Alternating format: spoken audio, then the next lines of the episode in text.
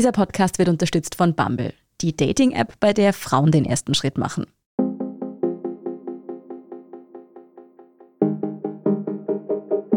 Hallo und herzlich willkommen zu Beziehungsweise, dem Standard-Podcast mit ehrlichen Gesprächen über Liebe und Sex. Ich bin Antonia Raut. Und ich bin Kevin Recher.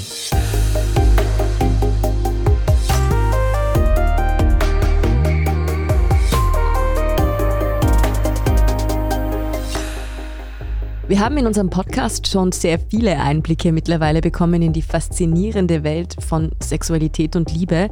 Zum Beispiel haben wir darüber gesprochen, wie die Arbeit einer Domina aussieht, mit welchen Klienten, Wünschen und Fantasien sie so zu tun hat oder was BDSM überhaupt alles beinhaltet und wie es ist, in einer BDSM-Beziehung zu leben. Das findet alles in einem Safe Space statt, in einem Rahmen, wo alle Beteiligten ihren Konsens gegeben haben. Es gibt aber sexuelle Bedürfnisse, Vorlieben, Präferenzen, die deutlich von der Norm abweichen, die Personen involvieren, die ihr Einverständnis nicht gegeben haben und die auch strafbar sind. In unserer heutigen Folge sprechen wir über sexuelle Paraphilien, also abweichende sexuelle Neigungen.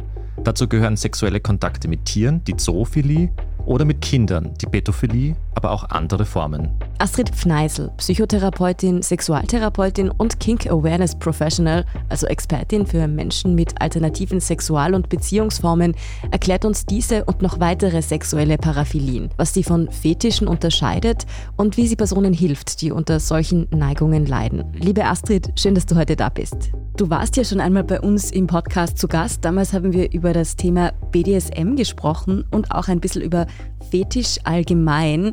Vielleicht kannst du uns noch mal erklären, was genau ist eigentlich ein Fetisch? In der Definition ist ein Fetisch der Gebrauch von toten Objekten als Stimuli für die sexuelle Erregung und Befriedigung. Tod bezeichnet hier, dass ein Objekt leblos ist. Also es geht nicht darum, dass irgendjemand gestorben ist oder irgendwelche Körperteile mhm. tot sind oder so, sondern es sind wirklich Objekte gemeint. Die Definition wird von der Weltgesundheitsorganisation gemacht und da gibt es einen Katalog von Erkrankungen, das ist International Classification of Disease. Bisher arbeiten wir mit der Version Nummer 10.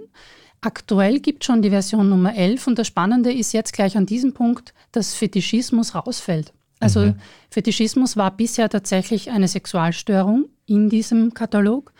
In der neuen Variante davon haben wir es gar nicht mehr drinnen. Das heißt, wenn ich einen Fußfetisch habe oder einen Lederfetisch oder einen Schuhfetisch, dann hat es vorher geheißen, wäre ich quasi krank gewesen, laut dieser Definition. Es wäre die Möglichkeit gewesen, dass man das als krankhaft definiert hätte, und zwar unter der Voraussetzung, dass du selbst darunter leidest oder jemand anderer darunter leidet. Also auch bisher war es so, dass ein Fußfetisch oder ein Lederfetisch nur dann als behandlungsbedürftig verstanden wird, wenn es einen enormen Leidensdruck gibt. Bei Fetischismus ist es seltener so, dass andere Personen darunter leiden, weil es ja eigentlich immer einvernehmlich passiert. Also das kann man fast gar nicht anders durchführen. Aber wenn der Fetisch sehr selten ist und sehr ungewöhnlich ist, wie zum Beispiel Windelfetischismus oder so, dann ist es manchmal super schwierig, da überhaupt jemanden zu finden, mit dem man drüber sprechen kann, eine Person zu finden, mit der man das vielleicht auch mal ausleben kann. Dann kann der Leidensdruck zum Beispiel schon sehr, sehr groß sein. Und wenn wir jetzt von den sexuellen Paraphilien sprechen, wie unterscheidet sich das dann von einem Fetisch? Eine Paraphilie ist jetzt tatsächlich eine richtige Sexualstörung und in der Definition von der Weltgesundheitsorganisation ist das wesentliche Merkmal grundsätzlich immer, wir haben einen enormen Leidensdruck, bei der Person, die es ausführt oder bei der Person, bei der es ausgeführt wird, weil die nicht zustimmt. Also wenn ich etwas mache, sexuell konnotiert und eine andere Person muss darunter leiden unter meiner Sexualität oder aber auch meine Sexualität ist gefährlich für mich selbst, weil ich selbstverletzendes Verhalten praktiziere, wie zum Beispiel Atemreduktionsspiele können sehr gefährlich sein dann sprechen wir von einer Störung.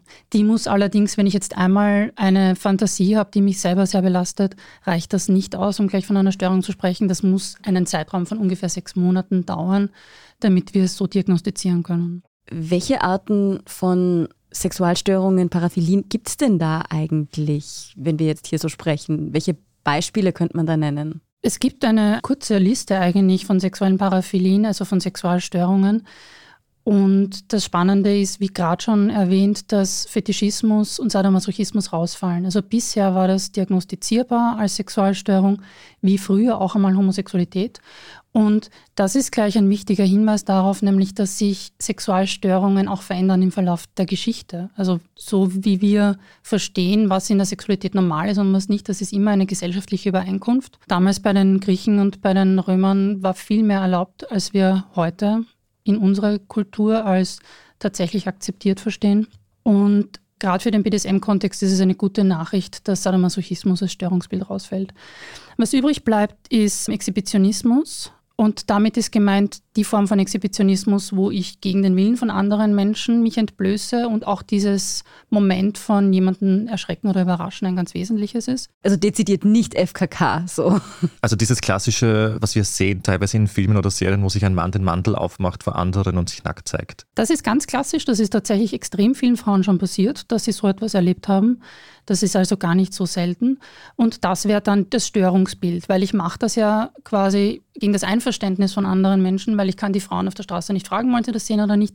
Im Gegenteil ist genau dieses Moment von ich überrasche jemanden und ich fühle mich dabei mächtig und stark etwas, was Exhibitionismus als Störung kennzeichnet. Die Form von Exhibitionismus, wo Leute gerne fortgehen und knappe Kleidungsstücke anhaben oder sich am Strand gern präsentieren, oder auch in der Sexualität sich gerne zu zeigen, das ist etwas, was vollkommen gesund und normal ist. Und es ist gleich ein gutes Beispiel dafür, dass wir bei den Störungen immer eine große Bandbreite haben, bis wohin ist es noch total in Ordnung und wo beginnt es dann tatsächlich schwierig zu werden. Und die Unterscheidung ist wieder dort, wo ich einen Leidensdruck habe oder jemanden anderen einen Leidensdruck mache. Also Consent ist immer extrem wichtig bei einem sexuellen. Genau, Consent ist total wichtig und Consent setzt voraus, dass Menschen zustimmen können, also Kinder und Tiere zum Beispiel nicht. Und darum haben wir dort wieder eine Grenze zu den Störungen. Das heißt, Pädophilie und Zoophilie gehören dann auch zu den Paraphilien. Genau. Also die gehören definitiv zu den Paraphilien, weil dort die Einvernehmlichkeit nicht gegeben sein kann. Was noch drinnen bleibt in der neuen Version vom ICD ist voyeuristische Störung. Da haben wir wieder den gesunden Anteil, wo wir alle irgendwie auch gern mal zuschauen, unsere Partner hoffentlich auch gerne anschauen oder manchmal auch Pornos schauen oder durch dieses Sehen auch Erregung entsteht. Die voyeuristische Störung haben wir wieder dort, wo dieses Merkmal von ich beobachte eine Person, die nichts davon weiß, wo genau das das Erregende und Machtvolle ist. Dort haben wir es dann wieder mit einem Störungsbild zu tun. Das heißt, wenn ich die Nachbarn ohne deren Wissen zusehe, wie sie miteinander Sex haben, würde das schon in diese Kategorie fallen? Wenn es dich erregt, ansonsten nicht. Kevin schaut verkniffen rein. Ich bin jetzt umgezogen so. und das Nachbarshaus ist, sagen wir so, große Fenster. Beim störungsspezifischen Voyeurismus ist es so, dass Menschen wahnsinnig viel Aufwand betreiben, um überhaupt die Möglichkeit zu haben, Menschen zu beobachten und Heutzutage gibt es ja technisch auch andere Möglichkeiten, mit dem, dass man über Webcams auch sich zuschaltet und so.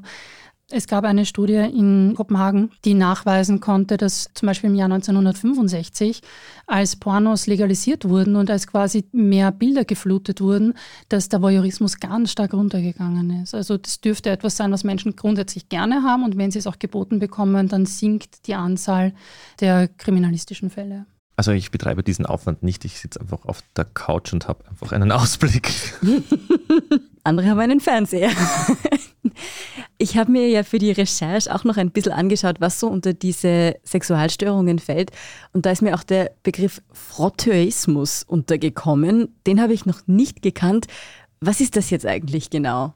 Die frotteristische Störung ist neu dazugekommen. Also das war im ICD-10 als Nebensatz irgendwo vorhanden, also dass das auftreten kann, das ist tatsächlich als eigener Punkt jetzt vorhanden. Frotteurismus ist dann gegeben, wenn sich Menschen gern an anderen reiben, wieder ohne deren Einverständnis und deshalb passiert das sehr gern an öffentlichen Plätzen, in öffentlichen Verkehrsmitteln.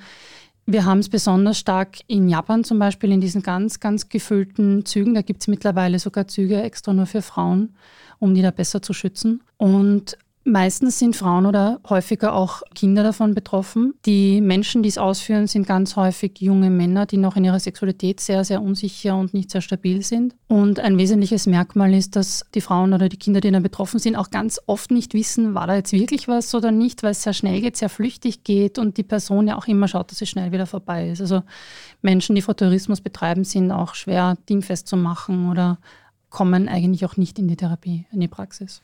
Das heißt, wir hatten jetzt Voyeurismus, Frotteurismus, Exhibitionismus, Zoophilie, Pädophilie. Du hast gesagt, die Liste ist gar nicht so lang. Ist uns da noch was durchgerutscht? Das Einzige, was im ICD-11 jetzt noch drinnen sein wird, das ist die Veränderung vom Sadomasochismus. Wir haben noch eine sadistische Störung mit Zwangskontext. Das bedeutet, wenn ich jemandem gerne Schmerzen zufüge, psychisch oder physisch, und diese Person nicht einwilligt, und genau das ist das Merkmal, das mich erregt, dann haben wir es noch immer als Störungsbild drinnen. Und es steht im ICD-11 aber auch tatsächlich dabei, wenn die Person einwilligt, dass auch Schmerzen zugefügt werden zum Beispiel, dann ist es ausgenommen vom Störungsbild. Pause, bleiben Sie dran. Auf Bumble machen Frauen den ersten Schritt. Wenn du diese eine erste Nachricht sendest, kannst du entdecken, was du wirklich willst. Vielleicht sind das Nächte in Bars, die du noch nicht kanntest. Oder was du, sagen wir, eigentlich erst in fünf Jahren willst. Oder einfach nur jemanden, der jetzt gerade deinen Humor so feiert wie du. Finde, was du suchst. Fall in Love with Dating. Auf Bumble. Jetzt haben wir ja das letzte Mal darüber gesprochen, dass zum Beispiel eben BDSM-Fetische generell was sehr häufiges sind eigentlich in der Bevölkerung, auch wenn es vielleicht wenig Leute jetzt beim Mittagessen erzählen würden. So, wie ist das bei Sexualstörungen? Ist das auch deutlich häufiger, als man annehmen würde? Kann man festmachen, wie viele Menschen im Laufe ihres Lebens von Sexualstörungen betroffen sind?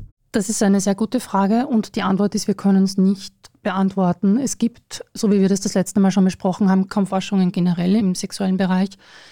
Und da, wo es dann immer schwieriger wird, findet man einfach keine Sponsoren. Also Forschung funktioniert heutzutage ja so, man muss irgendwie Gelder lukrieren. Und wer finanziert dann eine Studie zur Pädophilie? Mag sicher niemand irgendwie auf die Fahnen schreiben, also wir unterstützen Pädophilie oder so. Und gleichzeitig wäre es so wichtig, dass wir mehr darüber wissen. Aber es gibt unfassbar wenig Aussagen darüber, wie viele Menschen mit Fetischismus leben. Es gibt unfassbar wenig Aussagen darüber, wie viele Menschen tatsächlich Pädophilie haben und so weiter. Also wir wissen es tatsächlich nicht. Aber gibt es irgendwelche Ansätze aus der Psychologie, die quasi herleiten, wo diese sexuellen Paraphilien herkommen. Ich weiß, es ist ein großer, wirklich ein großer Begriff und sehr viele Aspekte, die da reinkommen, aber man versucht ja das immer irgendwie ein bisschen zu erklären. Die Hypothesen, die es gibt, sind teilweise furchtbar alt und Nachdem wir keine Forschung haben, haben wir auch kaum Menschen, die sich fundiert damit auseinandersetzen können. Wir haben sehr alte Thesen. Begründet wurde ja das Paraphilie-Konzept auch von Kraft Ebbing, den wir damals schon bei BDSM kennengelernt haben, und dann Sigmund Freud. Und jede Abweichung von klassischer Penetration zum Zwecke der Fortpflanzung, also Penis in Vagina, damit die Frau schwanger wird, ist okay. Und alles andere wurde ja als krankhaft verstanden, also steht tatsächlich auch so drinnen. Und damit meine ich jetzt gar nicht Pädophilie oder so schlimme Sachen, sondern wir haben bei Kraft Ebbing auch Analsex oder Oralsex als Perversion drinnen stehen. Das heißt, wir haben eine sehr schwierige Ausgangslage, um verstehen zu können, was genau passiert denn tatsächlich. In der Praxis zeigt sich das, dass die Menschen meistens nicht wissen, woher es kommt. Also wir machen ja Anamnese, wir schauen uns die Geschichte an von den Menschen, die zu uns in die Praxis kommen. Und was sehr spannend ist, ist, dass wir bei Sadomasochismus und bei Fetischismus initiale Erinnerungen finden. Das bedeutet, die Menschen können sich relativ gut erinnern, wann sie zum ersten Mal gewusst haben, okay, da ist irgendwie was anders oder das finde ich spannend. Das haben wir bei den anderen Sachen nicht. Wo da die Unterscheidung ist, wissen wir auch nicht. Es ist nur wirklich auffällig, dass die Menschen ganz häufig ganz genau wissen, wann es begonnen hat. Warum es entsteht, da gibt es wirklich die wildesten Theorien dazu. Also ich habe bei Fußfetischismus etwas gelesen, zum Beispiel, dass man herausgefunden hat, neuronal, dass das Zentrum im Gehirn, das die Füße registriert oder Bewegungen in den Füßen direkt neben dem Sexualzentrum liegt. Und deshalb vermutet man, dass es deshalb häufiger vorkommt. Aber das erklärt zum Beispiel auch wieder nicht, warum man dann die Füße von anderen Leuten erregend findet mhm. und nicht die eigenen auch. Und je mehr man dann quasi noch in die Vergangenheit schaut, desto abstruser wird es. Jetzt, wie kommen dann Menschen mit einer Sexualstörung in der Regel zu dir? Also gibt es da meist eine Grenzüberschreitung, wo das Außen dann Menschen sagt, such dir Hilfe? Oder ist es eher ein Bedürfnis oder ein Leidensdruck aus den Menschen selbst, die sagen, okay, ich leide darunter, ich möchte daran arbeiten? Fast ausschließlich liegt es daran, dass Menschen selber darunter leiden. Menschen mit Sexualstörungen sind nicht anders als wir alle. Also man glaubt dann immer, die Leute funktionieren ganz generell anders, sind irgendwie anders strukturiert. Aber das sind Menschen, die normale Berufe haben, die normale Freundschaften haben und die ganz genau wissen, dass dieser Teil ihrer Sexualität außergewöhnlich ist. Meistens ist es ein Teil und nicht quasi 100 Prozent der Sexualität, sondern ein Ausschnitt dessen. Und ganz, ganz häufig ist es so, dass diese Menschen noch nie mit irgendjemandem darüber gesprochen haben. Also dass die in die Praxis kommen, 30, 40, 50 Jahre alt sind und zum allerersten Mal überhaupt dann mit mir darüber sprechen, was einen großen Teil ihrer Identität allerdings ausmacht. Wie zeigt sich eigentlich dieser Leidensdruck? Leidensdruck kann sich auf unterschiedlichste Arten und Weisen zeigen. Zum Beispiel eben, wenn die Sexualität sehr stark ausgeprägt ist und ich kann das aber nie mit jemandem praktizieren. Ich gehe zurück zu einem Beispiel von einem Mindelfetisch, das ist äußerst schambesetzt. Das kommt immer wieder in den Fantasien vor. Gleichzeitig wissen sie, das ist äußerst absurd, über das kann man nicht wirklich reden mit irgendjemandem. Und dann finden sie ja ganz schwierig Partner oder Partnerinnen, mit denen das überhaupt auszuleben ist. Und wenn ein wesentlicher Teil der eigenen Sexualität nicht ausgelebt werden kann, dann führt das zu allen möglichen Symptomatiken. Häufig ist es ein depressives Grundbild, also Niedergeschlagenheit. Es fehlt generell Lebendigkeit im Leben. Also fehlt Freude, es fehlt Antrieb, es fehlt Energie. Mir hat davor noch interessiert, welche Arten dieser Störungen, mit welchen arbeitest du? Weil ich gehe mal davon aus, dass auch nicht jede Therapeutin, jeder Therapeut mit allen Formen von Störungen arbeitet, oder? Nachdem ich den Schwerpunkt auf Kink-Aware Professional habe, bedeutet das, dass viele Menschen mit BDSM oder Sadomasochismus zu mir kommen. Da haben wir jetzt gerade schon gehört, das ist an und für sich überhaupt keine Störung. Wir sprechen aber immer dann auch von einer Behandlungsbedürftigkeit, wenn es einen Leidensdruck gibt. Und da haben wir ja dadurch, dass die gesellschaftlichen Gegebenheiten noch immer so sind, dass es nicht wirklich akzeptiert ist, schon häufig einen enormen Leidensdruck bei den Menschen, weil sie ja davon ausgehen, dass das, was sie empfinden, möglicherweise potenziell gewalttätig ist oder dass sie vielleicht was ganz Schlimmes erlebt haben müssen, weil sonst wären sie ja nicht so. Und dann gibt es schon so eine Grundannahme von sich selbst, die einen großen Leidensdruck macht, weil wenn ich glaube, mit mir stimmt was nicht, dann geht es mir nicht gut. Darüber hinaus kommen immer wieder Menschen mit bestimmten sexuellen Vorlieben oder Fetischismen zu mir, da kann es dann auch sein, je nachdem wie der Ausprägungsgrad ist, dass das gut integrierbar ist. Also es ist zum Beispiel, wenn es ein Lederfetisch ist und die Partnerin steht total auf Leder, ist überhaupt gar kein Thema, dann haben die eh eine gute Sexualität miteinander. Aber da kann es dann zum Beispiel dazu kommen, dass gerade wenn der Fetischismus sehr stark ist, dass dann Partnerinnen manchmal das Gefühl haben, es hat gar nichts mehr mit mir zu tun. Ich werde gar nicht begehrt, sondern ich muss immer diesen blöden Lederstiefel anhaben, damit überhaupt eine Erektion da ist zum Beispiel. Dann haben die ein Thema in der Beziehung zueinander. Also manchmal sind es dann Paartherapien, wo es darum geht, wie kann man die Sexualität so integrieren, dass es auf einer Beziehungsebene keine Schwierigkeiten macht. Manchmal sind es Fetische, die sehr selten sind, Vorlieben wie zum Beispiel, wenn man es sexuell erregend findet, dass Körperteile nicht da sind, also auf Amputationen oder so. Das ist dann auch wieder so, dass man ja kaum mit irgendjemandem darüber sprechen kann, kaum Partnerinnen findet, häufig dann selber ganz ein, große Schwierigkeiten mit sich hat. Wie kann ich das denn gut finden, wenn jemand anderer ja grundsätzlich aber darunter leidet, dass der Körper nicht intakt ist? Also die Bandbreite ist sehr, sehr groß. Was hilft unter anderem solchen Personen? Ist es zum Beispiel, wenn ich jetzt wirklich diesen Windelfetisch zum Beispiel habe, dass ich mich zum Beispiel mit einer Sexworkerin oder mit einem Sexworker treffe, um diesen Fetisch auszuleben? Hilft das zum Beispiel den Patienten und Patientinnen? Das kann durchaus eine Möglichkeit sein. Grundsätzlich ist es so, dass jede Form der Auseinandersetzung hilfreich ist. Wenn die Menschen immer alleine sind mit einem Thema und wenn es dann auch so eingeengt ist, dann ist manchmal auch der Kopf ganz eingeengt. Es gibt kaum Möglichkeiten, darüber nachzudenken, wie könnte ich anders damit umgehen es verändert schon wahnsinnig viel, wenn man einfach nur die Möglichkeit hat, mit einer Person, die vorurteilsfrei zuhört, drüber zu sprechen. Dann wird das alles schon weicher und entspannter und freier. Dann geht ganz viel von dem Leidensdruck schon mal weg. Und dann irgendwann beginnt man halt nach Optionen und Möglichkeiten zu schauen, wie kann man diese eine Form von Sexualität leben oder aber auch, was gibt es denn rundherum noch an Aspekten, die auch Spaß machen können? Wie kann ich überhaupt mit Menschen in Beziehung treten, so dass ich Dinge besprechen kann? Welche anderen Formen von Sexualität könnten mir auch Freude machen? Die Erfahrung zeigt, dass sich im Verlauf des therapeutischen Prozesses das einfach so viel weiter wird, dass wenn man die Möglichkeit hat, sich damit auseinanderzusetzen, dann wird der Spielraum sehr viel größer und dadurch geht der Leidensdruck runter. Das heißt zum Beispiel auch Gleichgesinnte in Internetforen zu schreiben mhm. und über ihre Erfahrungen, Wünsche, Träume etc. zu schreiben. Mhm. Gleichzeitig gibt es jetzt ja auch Störungen, die eben dann damit einhergehen, dass Menschen, die da nicht draufstehen, halt drunter leiden könnten. Also wie würde man jetzt in einer Therapie mit einem Exhibitionisten umgehen, der nun einmal dieses Schockieren, dieses Machtgefühl, dass Menschen da nicht zustimmen, toll findet? Solche Menschen kommen nicht in die Privatpraxis, weil ja dieser Moment von ich tue etwas gegen den Willen von anderen Menschen immer mit einer Empathielosigkeit einhergeht. Wenn ich mich hineinversetzen kann in, wie geht es denn einer Person, die plötzlich damit konfrontiert ist, tue ich es ja nicht. Es gibt bei der Männerberatung in Wien Präventionsprogramme zum Beispiel für Menschen, die pädophile Gedanken haben. Da gibt es in Deutschland einige Projekte, in Österreich sind wir da ziemlich hinten nach. Das Prinzip ist genau dasselbe. Wenn man die Möglichkeit hat, sich damit auseinanderzusetzen, dann geht viel von dem Druck weg. Und wenn die Sexualität sehr eingeengt ist und ich keine Möglichkeit habe, mich in irgendeiner Art und Weise so damit auseinanderzusetzen, dass ich einen anderen Weg finde, damit umzugehen, dann führt es immer wieder zu Übergriffen. Tatsächlich kommen aber Menschen nicht freiwillig in Therapie, die tatsächlich zu Übergriffen tendieren. Exhibitionismus wird strafrechtlich verfolgt zum Beispiel. Also das ist eine Straftat. Also das heißt, wenn Menschen einen Leidensdruck haben und auch den Gedanken nicht gut finden, dass sie jemand anderem damit Schaden zufügen würden, dann ist da schon ein Ausmaß an Empathie da, das einen Übergriff unwahrscheinlicher macht. Genau. Und grundsätzlich kann man Täterarbeit oder Menschen, die potenziell zu Tätern werden, mit denen arbeitet man genau so, dass die Empathie einfach größer wird, für sich selbst und auch für andere Menschen. Die wenigen Situationen, die ich in meiner Praxis erlebt habe, wo ich das Gefühl hatte, da könnte jemand zum Täter werden, das sind tatsächlich Menschen, wo das Leben insgesamt sehr verarmt ist und wo ganz wenig Empathie auch für die eigene Persönlichkeit da ist. Was mich auch noch interessiert hätte, was jetzt wahrscheinlich in eine ganz andere Kerbe schlägt, aber wenn man über Sexualstörungen spricht, dann ist ja oft irgendwie auch das Thema süchtig nach Sex sein etwas, worüber man spricht. Ist Sexsucht per se noch ein Ding? Gibt es das wirklich so und ist das dann auch eine Sexualstörung?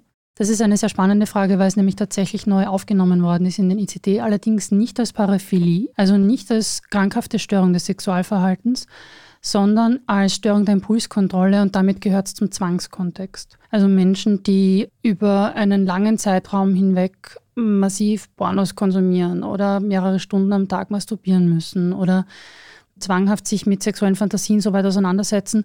Manchmal funktionieren dann andere wesentliche Bereiche des Lebens gar nicht mehr, also dass man im Beruf nicht mehr ordentlich nachgehen kann, dass Beziehungen nicht mehr funktionieren. Dann sprechen wir auch von einem Krankheitsbild. Allerdings die Definition ist so, dass es nicht zu den Paraphilien gehört, sondern zu den Zwangserkrankungen. Ich habe zu Hause ein Buch, das nennt sich Sexual Desires. Da geht es wirklich auch um Fetische, um Paraphilien etc. Also so zum Beispiel wirklich so auch, dass man es erotisch findet, sich an Balance zu reiben etc. Und das Buch beginnt mit der Geschichte von einem Typen, der geht immer zur Domina, weil seine große Leidenschaft, ob das jetzt eine Paraphilie oder ein Fetisch ist, das müsstest du mir dann sagen, ist es, dass er gerne in einem Ofen gebacken wird wie ein Truthahn und das erregt ihn sexuell. Meine erste Frage ist, ist es Paraphilie oder ein Fetisch? Und meine zweite Frage ist, gibt es so individuelle Paraphilien, die jetzt nicht in diese Kategorien fallen, die wir schon besprochen haben? Ja, die gibt es natürlich. Ich hatte also in der Sexualtherapieausbildung einen Vortragenden, der über 90 Jahre alt war, der sich ausschließlich mit Perversionen beschäftigt hat sein ganzes Leben und er hat gesagt, immer wieder noch kommen Leute zu ihm in die Praxis und er lernt immer wieder noch etwas Neues. Also so viele Menschen, wie es gibt, gibt es wahrscheinlich komische sexuelle Vorstellungen auch. Von einer Störung sprechen wir nur dann, wenn es einen enormen Leidensdruck gibt, bei mir selbst oder bei der Person, mit der ich das ausüben möchte. Und wenn man nachspielt, wie ein Truthahn gebacken zu werden und alle damit okay sind, ist das ja auch wieder irgendwie voll in Ordnung. Dann gibt es überhaupt kein Problem tatsächlich. Vor allem, wenn du jemanden gefunden hast, der das mit dir macht. Genau. Und das ist tatsächlich meistens die Herausforderung. Also wie kann ich meine eigene ungewöhnliche Sexualität so integrieren, dass es keine Schwierigkeiten macht für mich oder jemanden anderen? Und wie finde ich überhaupt jemanden, mit dem ich diese Neigung ausleben kann? Jetzt hätte mich noch interessiert, abschließend vielleicht, du bist jetzt ja auch schon länger praktizierend, auch in diesem Feld. Gibt es da eine Entwicklung, die dir auffällt? Also kommen irgendwie jüngere Menschen mit neuen Bedürfnissen oder Problemen mit ihrer Sexualität oder werden manche Dinge auf einmal nicht mehr als störend oder gestört unter Anführungszeichen wahrgenommen? Es gibt diese großen gesellschaftlichen Strömungen, dass es tatsächlich mehr okay ist, homosexuell zu sein, dass es mehr okay ist, über BDSM zu sprechen, dass es mehr okay ist, zu Sex-Positive-Partys zu gehen. Aber im Detail, nachdem wir ja nicht wirklich einen Raum haben, um sich mit Sexualität so auseinanderzusetzen, dass man ganz offen darüber spricht, welche sexuellen Fantasien habe ich, wie praktiziere ich im Detail Sexualität, wie kann ich Lust empfinden und so weiter. Dazu gibt es wenig Räume, um das wirklich ganz offen zu besprechen. Und dadurch ist es immer noch so ein Thema, wo ganz wenig Weiterentwicklung stattfindet. Und deshalb habe ich wirklich Menschen aus allen Altersgruppen, die mit ihrer Sexualität wahnsinnig einsam sind. Gibt es solche Räume in Wien oder in Österreich, abgesehen zum Beispiel von einem BDSM-Treffpunkt, von dem wir ja wissen, gibt es irgendwie andere Räume, wo man sowas diskutieren kann? Wir versuchen daran zu arbeiten, was möglich zu machen. Es gibt die Courage in Wien zum Beispiel, die machen viel Arbeit, die bieten auch viele Gruppen an, wo man sich damit auseinandersetzen kann. Es gibt einige therapeutische Gruppen. Wir, Kinkaware Professionals, sind dabei, das auch aufzubauen, bieten derzeit auch eine Gruppe an, die heißt Lebe lieber ungewöhnlich. Also für alles, wo man das Gefühl hat, ich bin vielleicht ein bisschen allein damit und möchte mich dann in einem sicheren Rahmen austauschen. Aber wir brauchen definitiv ganz viel und ich finde euren Podcast auch so großartig, weil er wieder so ein Baustein ist, um Menschen Zugang zu ermöglichen, mehr darüber zu erfahren. Ja, und wir sind natürlich immer wahnsinnig froh um Menschen, die sich da so eingehend damit beschäftigen und uns dann hier davon erzählen. Wir werden natürlich euch auch noch alle Infos, über die wir jetzt gesprochen haben, in die Show Notes verpacken und sagen an dieser Stelle vielen Dank, Astrid Fneisel, für den neuerlichen Besuch und ich glaube, es war nicht der letzte. Ich danke euch. Das war beziehungsweise der Standard-Podcast mit ehrlichen Gesprächen über Liebe und Sex. Wenn euch unser Podcast gefällt, abonniert uns auf allen Podcast-Seiten, die es so gibt und gebt uns gerne eine 5-Sterne-Bewertung. Ja, und wenn ihr Feedback habt oder selbst ein spannendes Thema wisst, über das wir noch sprechen sollten. Oder selbst zu Gast kommen wollt. Genau, dann schreibt uns einfach an podcast.derstandard.at. Bis zum nächsten Mal. Baba. Baba. Baba.